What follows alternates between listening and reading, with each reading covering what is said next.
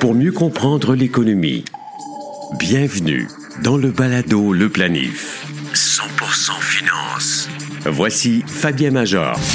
Bienvenue au Balado Le Planif, le seul podcast consacré aux sept champs de la planification financière dans le Canada francophone.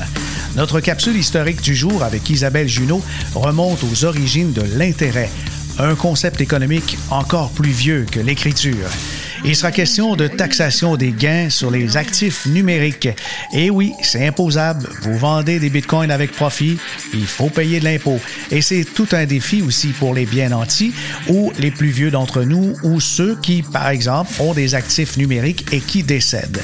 Que se passe-t-il lors d'une transmission successorale d'actifs numériques? Notre invité est le CPA Thomas Godet. Dans un texte d'opinion publié dans lesaffaires.com, il a piqué ma curiosité en soulevant qu'au Canada, on est privilégié comme contribuable. Celui qui est rigoureux et méthodique peut accumuler de très gros montants sans payer trop d'impôts et, dans certaines circonstances, ne pas en payer du tout, et ce, légalement. C'est peut-être ça qu'on appelle l'extase fiscale. Le balado Le Planif est partenaire d'InfoBref un nouveau média d'information destiné aux professionnels et aux gens d'affaires. InfoBref vous offre l'essentiel des nouvelles affaires politiques et techno en 10 minutes par jour sous la forme de deux infolettres quotidiennes. Une le matin, l'autre à 16 heures. Elles sont gratuites. Essayez-les. Abonnez-vous à infobref.com. En retour d'accorder une avance d'argent, un prêteur perçoit un certain montant en plus du remboursement de la dette, l'intérêt. Ce montant s'exprime habituellement comme un pourcentage de la somme empruntée pour une année. L'intérêt peut être simple, calculé uniquement sur l'emprunt initial, ou plus couramment composé, calculé sur une base régulière sur le solde de la dette, intérêt inclus. Étonnamment, le concept d'intérêt est encore plus ancien que celui de la monnaie et même de l'écriture. En l'an 3000 avant Jésus-Christ, en Mésopotamie, là où se trouve aujourd'hui l'Irak, se dresse l'une des premières villes du monde, Uruk. En 1929, la découverte d'une série de tablettes d'argile démontre qu'à Uruk, les premiers comptables de l'histoire documentent des dettes à payer et des transactions commerciales à l'aide d'une série de symboles. Parmi ces documents se trouve la première occurrence d'intérêts composés dans l'histoire. À l'ère des anciennes civilisations du Moyen-Orient et au Moyen Âge en Europe, l'idée de percevoir des intérêts sur un prêt est considérée comme un péché. C'est à la Renaissance, avec le développement des premières sociétés commerciales et d'une économie plus sophistiquée, que cette pratique devient plus couramment acceptée. Un tableau compilé par Michael Hartnett de l'ancienne Bank of America Merrill Lynch recense les plus bas taux d'intérêt documentés à différents moments dans l'histoire, illustrant bien que les emprunteurs d'aujourd'hui s'en tirent plutôt bien. En voici quelques-uns. Mésopotamie, 3000 avant Jésus-Christ, 20% Rome, 300 avant Jésus-Christ, 15% Angleterre, 1700, 9,92 États-Unis, 1980, 15,84% Le Palado Le Planif. Actualité financière. Voici Fabien Major. Encore cette semaine, on va parler de crypto-monnaie et de Bitcoin et non pas de manière traditionnelle parce qu'on va exposer le Bitcoin et autres cryptos dans un contexte de planification successorale. Ce qui arrive quand on décède. Et ceux qui s'intéressent aux cryptos et qui, par exemple, voudraient laisser euh, ce genre d'actifs à leurs descendants, ben, il y a vraiment beaucoup, beaucoup de défis. Je fais euh, référence ici à un texte paru en début 2021 dans le New York Times de Paul Sullivan et en français, on pourrait traduire le texte ainsi, le titre, alors que les prix du Bitcoin montent en flèche, les investisseurs fortunés commencent à acheter un coup d'œil et ils ont plein, plein, plein d'interrogations. C'est sûr qu'au début, c'était une curiosité, une curiosité, le Bitcoin, parce que la valeur est passée de, de quelques cents maintenant à plus de 40 000 dollars, mais justement, les investisseurs fortunés voient de plus en plus les cryptos comme ils perçoivent d'autres actifs à haut risque, des actions de capital investissement, de capital de risque, ce qu'on appelle venture capital ou encore euh, euh, les, les startups. Alors, ça soulève une nouvelle question pour les personnes qui gèrent leurs actifs. Comment un actif complètement moderne et très volatile peut s'intégrer dans des structures fiscales, financières qui datent des fois de plusieurs siècles. Alors c'est pour ça que on commence à, s'intéresser aux cryptos dans un optique successorale. Eh bien, les intentions initiales de ceux qui ont créé des cryptos, ben, c'est que on, voulait exister en dehors d'un système financier traditionnel qui fournit, par exemple, des conseils, des services de confiance, etc. Mais aujourd'hui, vous avez les clés, les clés d'une crypto qui ressemblent d'un certain point de vue à des obligations aux porteurs, comme à l'ancienne. Parce que dans le quand on avait le certificat d'obligation, ça peut être même des bons du Trésor américain en coupure de 100 000 dollars. Il n'y avait pas de nom là-dessus, mais c'était échangeable aux porteurs. C'est la même chose avec un actif crypto qu'on pourrait trouver sur une clé, évidemment si on a le mot de passe pour l'ouvrir.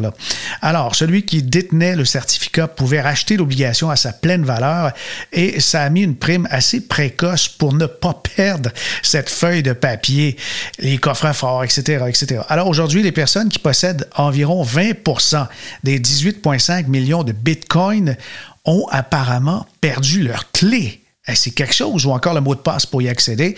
Et euh, c'est probablement autour des 200 milliards de dollars dans des jetons de Bitcoin dont on a perdu le mot de passe ou les clés. Il y a les grandes sociétés de services financiers et services de conseil spécialisés qui visent à réduire le risque de gestion en capitalisant sur un intérêt plus large pour investir dans les cryptos et la technologie blockchain sous-jacente. Vous avez des groupes mondiaux, je pense à Galaxy entre autres. Il y a John Williams qui est un partenaire de Goldman Sachs. Il a acheté des bitcoins, lui, l'été passé, après l'avoir suivi pendant plusieurs années. Il a déclaré que le point de bascule, qu'est-ce qui l'a fait décider, c'est lorsqu'il a estimé que le marché du Bitcoin s'était développé au-delà des premiers utilisateurs et que la monnaie commençait à être considérée comme une réserve de valeur, comme une alternative. Il a aussi déclaré qu'il ne se faisait aucune illusion sur le fait que sa volatilité va s'atténuer. Il considère toujours ça comme un style d'investissement à risque. Il y a une chose, par exemple, qui l'a réconforté, ça a été la création d'une infrastructure financière plus traditionnelle autour des bases de la possession de Bitcoin. Il y avait euh, quelques obstacles, mais maintenant, euh, vous avez des outils de trading qui n'étaient peut-être pas euh, aussi sophistiqués dans le passé. Aujourd'hui, ils le sont. Il n'y avait pas de transparence sur les frais. Il était difficile de savoir comment ça fonctionnait aussi, la garde des Bitcoins. Et ce sont des, des choses qui, dans le passé, on tenait pour acquis, mais maintenant, il fallait refaire tout ça. Il y a eu beaucoup de raisons de s'inquiéter sur euh, les cryptos et une de ces raisons principales, c'était la faillite en 2014 de la plateforme de négociation basée à Tokyo, MT Cox, qui a floué les propriétaires de crypto-monnaies des centaines de milliers de bitcoins. Pensez-y, à l'époque, ça valait peut-être 300-400 millions, mais aujourd'hui, c'est plusieurs milliards. Pour les investisseurs fortunés, garder les clés, ben ça, c'est le début. Ils doivent trouver un moyen de traiter des actifs numériques de la même manière que d'autres investissements dans le portefeuille. Et ça permet de payer l'impôt qu'ils doivent, mais aussi éloigner le percepteur d'impôt. Alors, on ne veut pas les avoir d'impact, c'est aussi bien. La meilleure façon, c'est de les déclarer. Et il faut prévoir aussi des dons, des legs aux héritiers par le biais d'un plan successoral. Alors que la prolifération de la classe d'actifs augmente, il est extrêmement important de considérer dans le contexte de planification successorale tout ça. Et c'est Tom Alchin, qui est un conseiller patrimonial et fiduciaire chez Evercore Wealth Management, qui lui dit vous devez avoir un plan en place. Il y a plusieurs cas de personnes décédées sans que personne d'autre n'ait les clés ou l'accès aux cryptos. Et euh, un de ceux qui vient à l'esprit immédiatement est celui de l'histoire de Matthew Mellon, qui aurait eu 500 millions de dollars dans Ripple à sa mort il y a trois ans. Et vous comprenez que la planification dans ce cas-là, ben, ça commence par le stockage.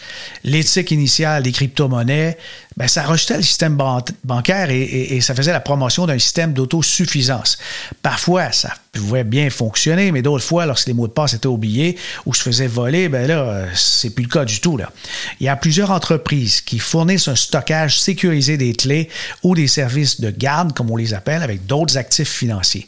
Il y a un système, entre autres, celui de Two Ocean, qui combine des humains, des algorithmes pour déplacer en toute sécurité les crypto-monnaies du stockage qu'on dit froid, cold, lorsque l'appareil qui contient les clés n'est pas connecté à Internet, vers ensuite le stockage chaud où il y a une connexion, il y a un lien avec le web, où le Bitcoin à ce moment-là euh, peut donc être transigé, on peut donc faire des transactions.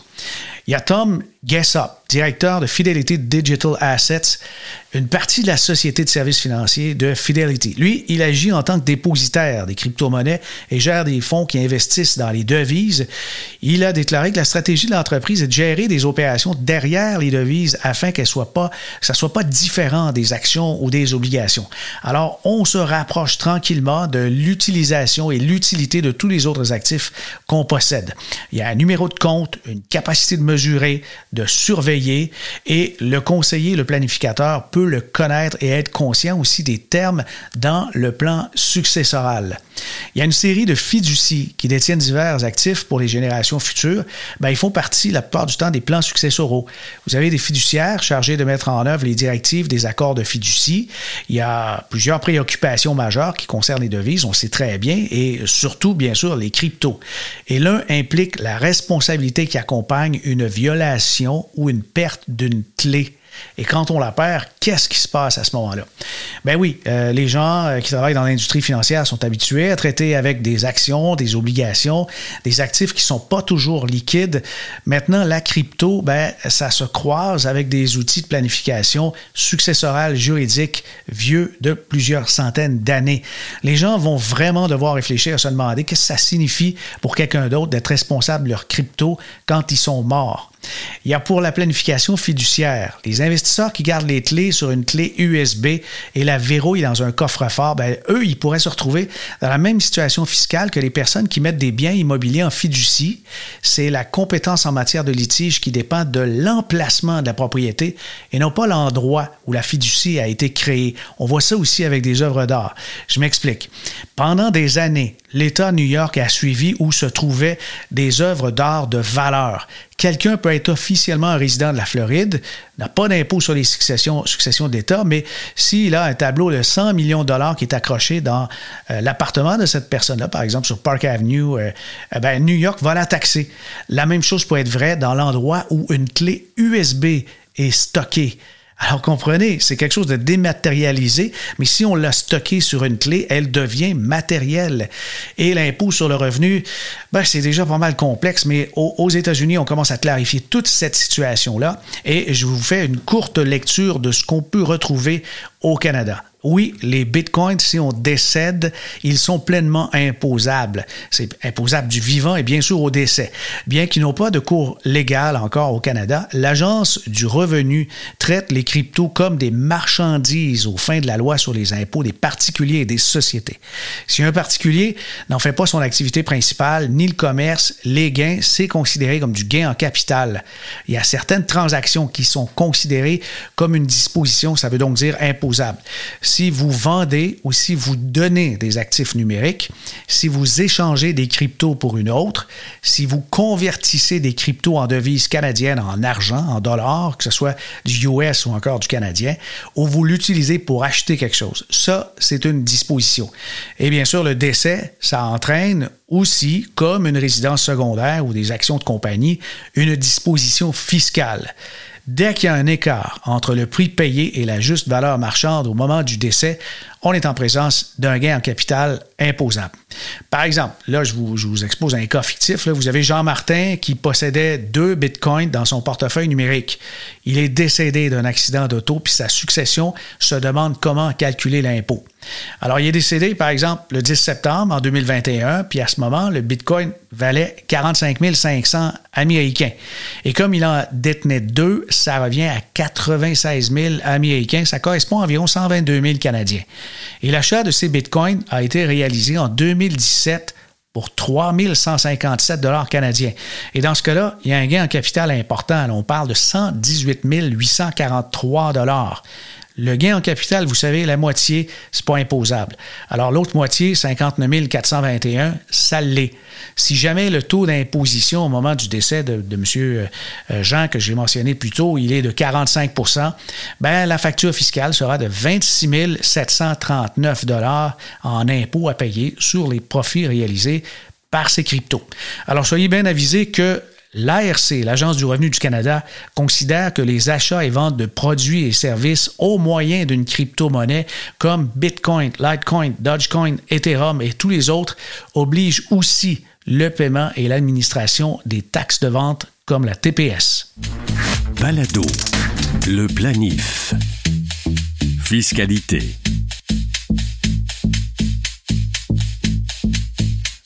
Au balado Le Planif, on a le plaisir de recevoir un CPA, Thomas Godet, qui est aussi, je pense, euh, l'instigateur euh, d'une nouvelle expression, l'extase fiscale. Ça m'a bien fait rigoler parce que je t'avoue, Thomas, moi, je suis pas le genre à m'extasier ben ben en recevant mon avis de cotisation.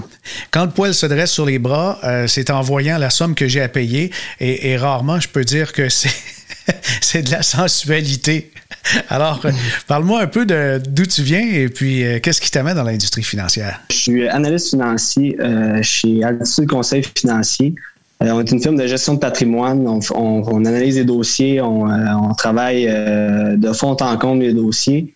Et puis, en fait, moi, je suis comptable à la base, mais je suis un peu un, comptable qui n'aimait pas nécessairement les bas bruns. Je suis quelqu'un qui, qui aime beaucoup la planification financière. Puis je pense que j'ai trouvé chaussure à mon pied en étant maintenant euh, dans un cabinet de, gestion de patrimoine. Oui, c'est le cabinet Altitude Conseil financier. C'était à Drummondville, c'est bien ça?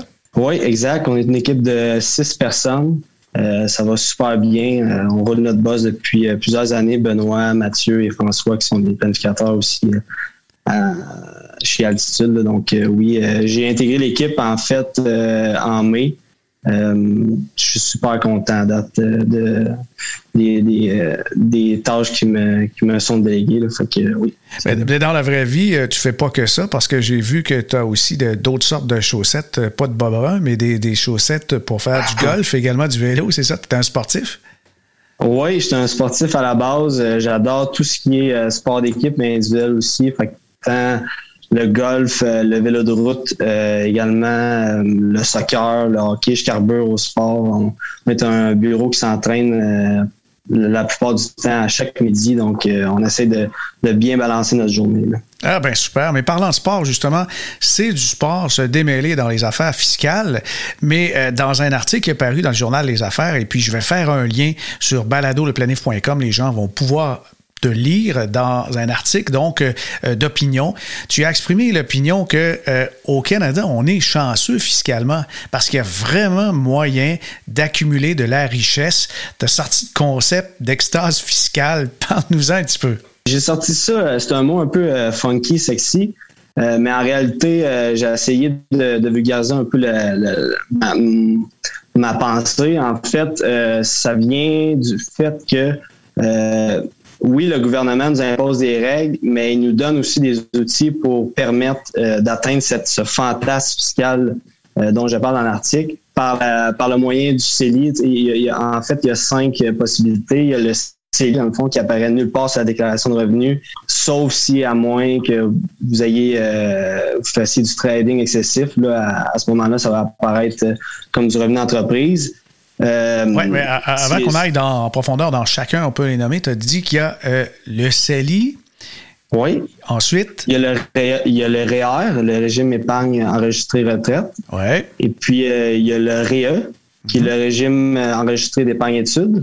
Il y a également euh, l'exonération pour euh, gain à capital euh, concernant les actions de petites entreprises, les AAPE qu'on appelle dans le, jargon financier. Ouais. Et puis, il y a l'exonération en fait pour la, la vente d'une résidence principale. OK. Bon, on, va y aller dans le détail. Tu as parlé du CELI, puis tout de suite, tu m'as accroché. Là. Il, y a, des situations où le CELI peut être imposable. Il faut, faut être méfiant de ce côté-là. Oui, absolument. Fait, si euh, vous faites du trading, donc euh, des, des, opérations courantes euh, quotidiennement dans votre, dans votre CELI, il y a possibilité que le fisc vienne vous rechercher et catégorise votre, votre CELI comme, comme étant une, une, business à part entière. Oui, ça vient du revenu d'entreprise, c'est ça, hein? Exact, exactement, oui. Bon, alors le CELI, autrement, là, on revient à ces grandes qualités premières qui font partie de ta liste des cinq éléments qui nous font dire qu'il y a moyen au Canada de vivre l'extase fiscale. Le CELI ah permet de l'accumulation, permet l'accumulation, puis de, de, vivre avec des revenus importants. Mais tu dis que ce qui sort de là, ça figure pas sur rapport d'impôt. Non, parce qu'en fait, le CELI, c'est un outil qui a été créé à la base euh, lorsqu'il y a eu la, crise financière en 2008-2009. Euh, vous me corrigez si je me trompe. Euh, Fabien, mais c'est un outil qui permettait d'aider qui aidait les gens en fait à, se fournir, ben, à se donner une rigueur d'épargne. Euh, et puis, dans le fond, les revenus de, de provenant du CELI ne sont pas imposables. Donc, vous mettez, vous cotisez à votre CELI à chaque année selon le montant permis. Et puis, tous les revenus qui sortent de, ce compte-là ne sont pas imposables. Vous pouvez accumuler une super somme à, la fin, euh, à la, à la fin de votre vie active. Oui, surtout si on utilise, par exemple, dans le CELI, les investissements les plus dynamiques, comme les petites, moyennes capitalisations, des investissements de type sectoriel, technologie, innovation, etc. Peut-être petite mise en garde, Thomas, qu'on peut dire aux gens, euh, il y a euh, la, la RAMQ qui fait attention au CELI. S'il y a des situations, par exemple, surtout ceux qui sont dans l'hébergement de, de, soins longue durée, ceux qui entrent, par exemple, dans les CHSLD, on va regarder ce qu'il y a dans les CELI pour quantifier la richesse et les moyens financiers. Mais effectivement, c'est une bonne nouvelle. Alors, le CELI, c'est le point numéro un dans euh, ce qui mène un peu comme le Nirvana. Il y a sept étages. Ben là, l'extase financière, on a franchi le premier étage, on s'en va au deuxième. Le deuxième, en fait, c'est un REER qui est, euh, qui est un régime enregistré d'épargne retraite. Euh, il permet vraiment de déduire. Idéalement, il faut l'utiliser quand on a notre vie active, fait qu'on déduit au gros taux quand on, travaille. En fait, on sort les revenus lorsque on est à la retraite, lors de la, deuxième carrière, si on veut. Tant aussi longtemps que l'argent est dans le, dans le REER, il n'y a pas d'érosion fiscale. Contrairement à un régime non enregistré, où que là, il y a, il y a, il y a de l'érosion fiscale, c'est-à-dire qu'on il y a des revenus qui sont générés à chaque année qui s'ajoutent à votre déclaration d'impôt. C'est pas le cas dans un REER.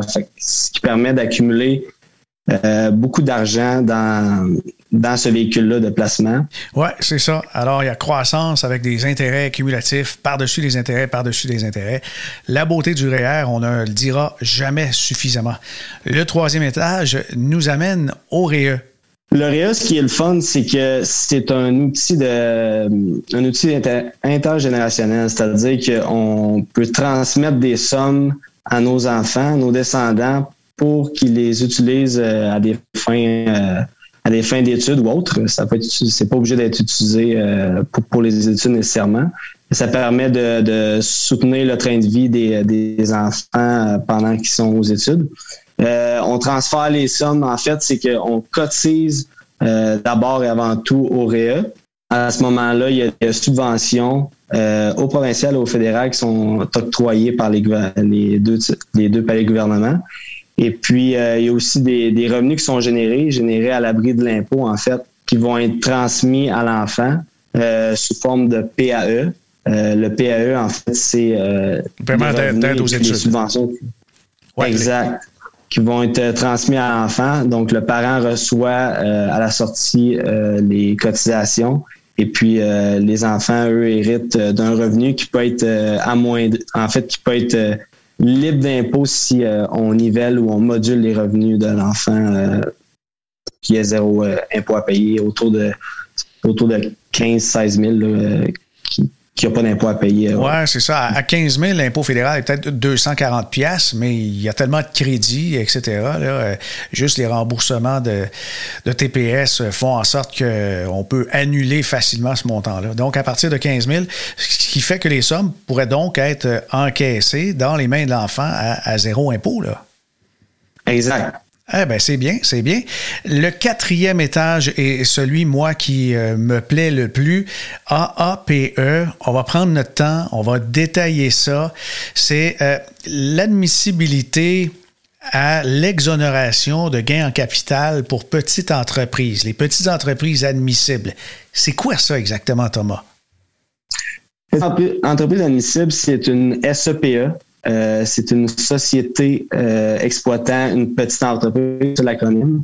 Euh, ça, ça veut dire en fait que la compagnie a 90% de la juste valeur de ses, de ses actifs qui sont admissibles, c'est-à-dire des actifs qui sont principalement utilisés dans l'exploitation de l'entreprise. Les, les trois critères de, pour être admissible à, ce, à cette exonération-là, euh, en fait, il y a le premier, ce que je viens de dire, il faut être qualifié de SEPE. Ensuite, il faut que les actions euh, soient détenues pendant une période d'au moins 24 mois par le particulier ou une personne avec qui il y a un lien de dépendance. OK, mais, là, c'est toujours canadien, absolument. Hein? Et puis, le troisième critère, ben là, c'est il faut que pendant la période des, 24 mois précédant la disposition, donc avant le moment qu'on on vend les actions, il faut que plus de 50 des, euh, de la juste valeur des actifs soient exploités euh, activement par, par l'entreprise. On va y aller dans le pratico-pratique. On a une petite entreprise et puis on veut la vendre. Alors, l'entreprise, si on veut la vendre, il est possible qu'il n'y ait pas d'impôt sur une grosse partie du montant.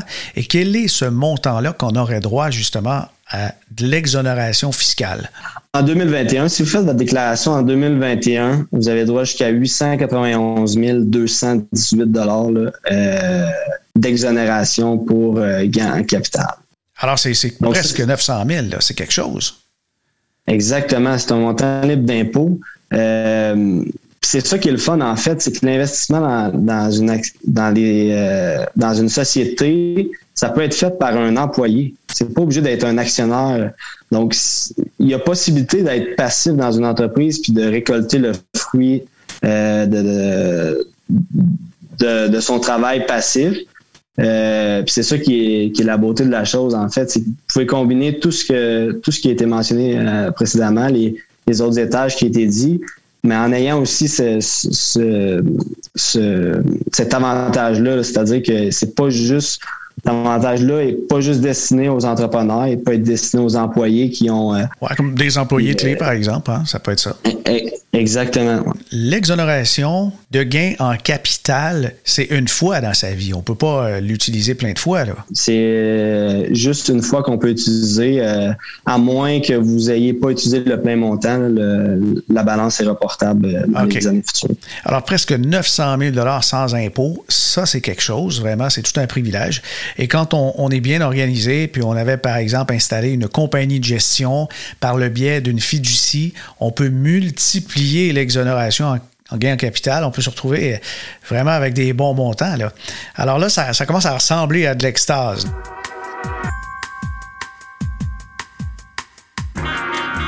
Le dernier point, c'est la maison personnelle. Et en 2021, plusieurs familles ont fait ça, voyant que les prix ont explosé, principalement sur la rive sud de Montréal, sur la rive nord, sur l'île.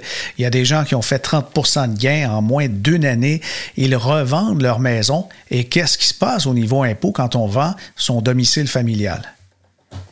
Si vous avez juste une maison, en fait, euh, l'exonération, il va y avoir une exonération sur le gain en capital lorsque vous allez vendre votre maison. C'est-à-dire que si vous vendez votre maison 500 000 et vous avez euh, vous l'avez acheté à 250 000, le 250 000, la différence entre les deux, va, euh, va être exempt d'impôt.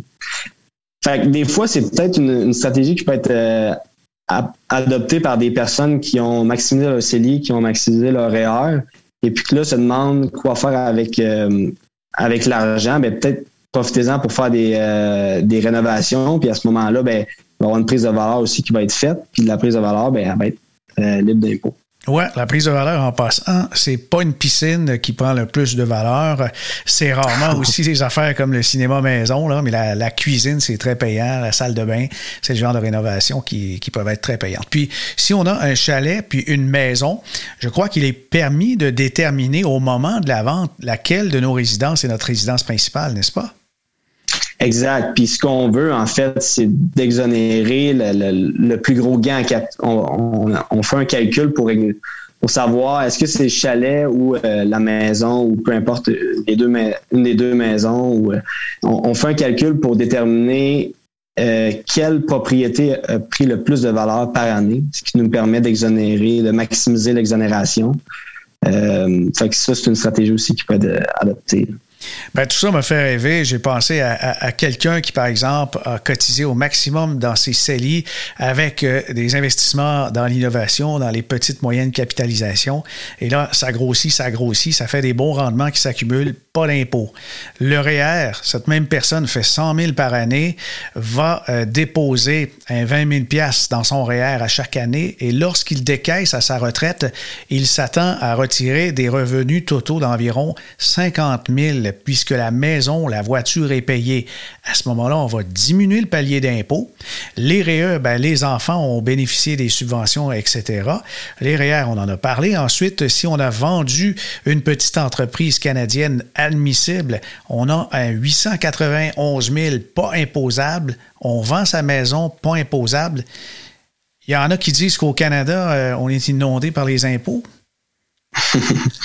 ben, c'est absolument. Puis, en fait, c'est, on le voit, là, c'est, clairement pas le cas parce que la réalité, en fait, c'est qu'il y a des outils qui, sont en place, chaque chose dans son temps, bien sûr, comme les actions, euh, l'investissement dans les actions d'une société euh, pour petite entreprise, en fait, peut être fait à l'âge de 40, entre 40 et 60 ans lorsque les revenus le permettent. Euh, le CELI peut être euh, utilisé euh, dès qu'on commence à, être sur le marché du travail. Le REER également quand on augmente nos revenus. Donc, toutes ces, toutes ces, ces, mesures-là peuvent être, peuvent être faites au moment opportun. Et puis, ça nous permet justement d'avoir un, montant important à la retraite, puis qui a été en fait créé un peu par le par le gouvernement, mais aussi par, notre rigueur d'épargne. Ben oui, la rigueur, c'est très important là-dedans, d'être organisé, d'avoir recours à un planificateur financier, un CPA. Et Thomas, on peut aussi faire un petit aparté en mentionnant que dans le cas du régime accès à la propriété, on peut euh, aller rechercher dans nos REA 35 000 pour la mise de fonds sur la maison on se le rembourse à soi-même, mais ce que ça fait sur la maison, c'est un levier libre d'impôt. Puis d'un autre côté, si on a renfloué notre ER, ben, il y a accumulation comme ça. C'est vrai, tu avais raison de mentionner qu'il y a une forme d'extase fiscale quand on, on s'attarde justement à tous ces faits-là. Et eh ben, merci beaucoup d'avoir soulevé, mon cher. Ben, merci à vous, merci de l'invitation. oui, ben, je, on devrait. Oui. Vous avez des questions pour un planif? N'hésitez pas, écrivez-moi à fmajor.com. On lit tous vos commentaires et on tente le mieux possible d'exposer dans nos podcasts vos suggestions de thèmes ou encore d'invités. Pour entendre d'autres épisodes parmi la soixantaine des podcasts déjà produits du Balado Le Planif, consultez nos archives en visitant le site baladoleplanif.com. Ici Fabien Major. À bientôt.